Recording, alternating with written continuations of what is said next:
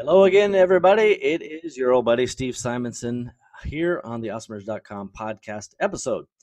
Now, I do want to tell you that uh, although my background image is in Seattle, uh, much like episode Axiom 6, uh, episode 221, uh, I'm not positive how long I'm going to be hanging out in Seattle. Uh, it's it's kind of uh, becoming a little bit of a, an annoyance in terms of the the lifestyle and, and some of the politics and so forth. So I'm going to be on the hunt this year for looking at places in Florida and Arizona and Texas and and other places where liberty rings free. So as much as I think the city's beautiful and the scenery's amazing, um, and the you know the there's so much of the natural beauty that I really enjoy.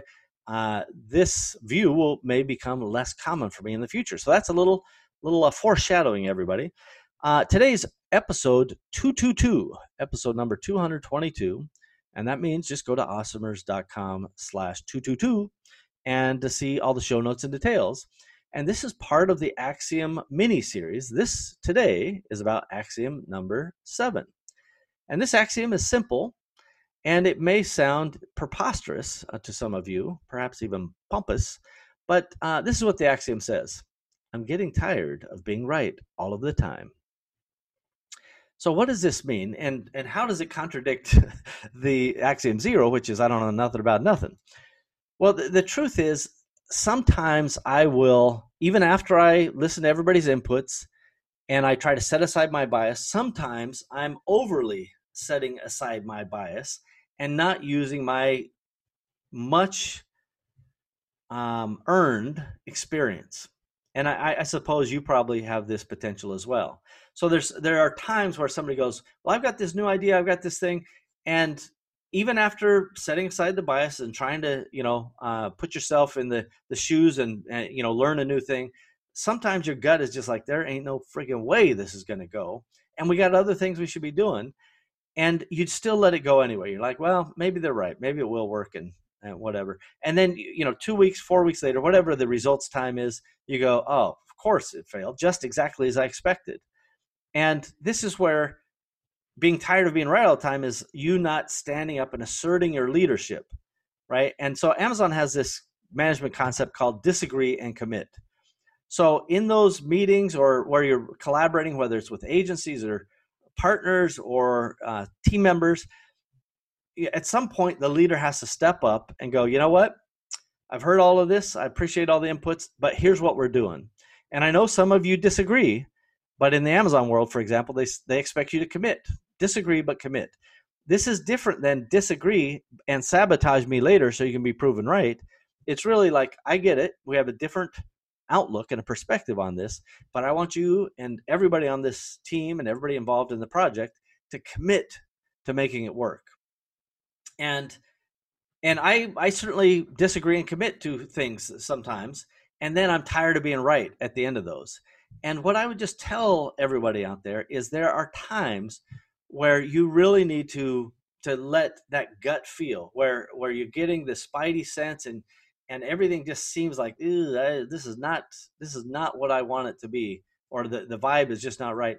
You you've got to stand up and go. You know what? Uh, I'm backburnering this, or we're not doing this, or whatever it is, to to serve your gut instinct because being tired of being right, you know, I'm getting tired of being right often is when you've made you knew what the right thing would, was to do and you didn't do it.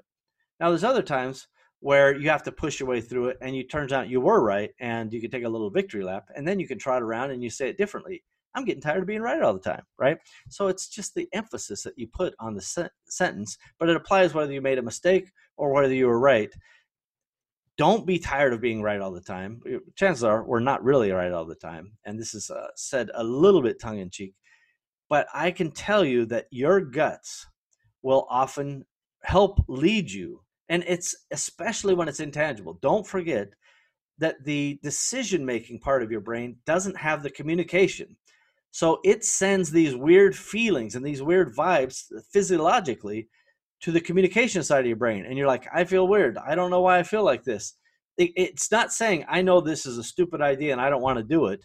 It's i wish it was that clear.